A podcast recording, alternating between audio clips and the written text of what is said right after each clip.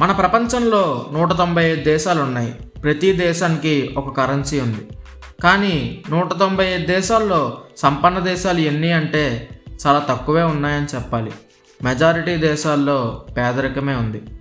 ప్రతి దేశము currency print చేసుకుంటున్నప్పుడు ప్రతి దేశము రిచ్గా ఉండాలి కదా.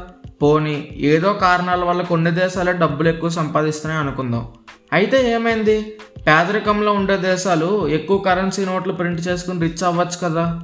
ఇలాంటి థాటే నైన్టీన్ ట్వంటీస్లో వరల్డ్ వార్ తర్వాత జర్మనీ వాళ్ళకి వచ్చింది. విపరీతంగా కరెన్సీ ప్రింట్ చేయడం మొదలుపెట్టారు. అలా ప్రొడ్యూస్ చేసిన కరెన్సీతో మళ్ళీ యుద్ధం చేసి యూరప్ని సొంతం చేసుకోవాలనుకున్నారు. కానీ అలా చేయడం వల్ల వాళ్ళు చారిత్రక తప్పిదం చేస్తున్నారని వాళ్ళకి అప్పుడు అర్థం కాలేదు. కరెన్సీ ఫుల్గా ప్రింట్ చేసేసారు ప్రతి ఇంట్లో రూముల నిండా డబ్బు ఉండేది. కానీ రూముల నిండా డబ్బున్న వాళ్ళు ధనవంతులు కాలేకపోయారు.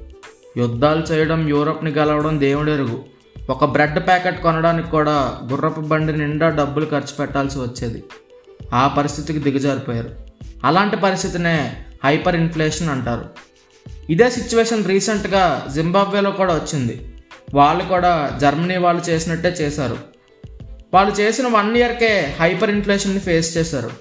ఒక స్వీట్ ప్యాకెట్ హైపర్ ఇన్ఫ్లేషన్కి ముందు ఒక జింబాబియన్ డాలర్ ఉంది అనుకుంటే అదే స్వీట్. హైపర్ ఇన్ఫ్లేషన్ తర్వాత రెండు వందల ముప్పై ఒకటి మిలియన్ డాలర్స్కి మారిపోయింది.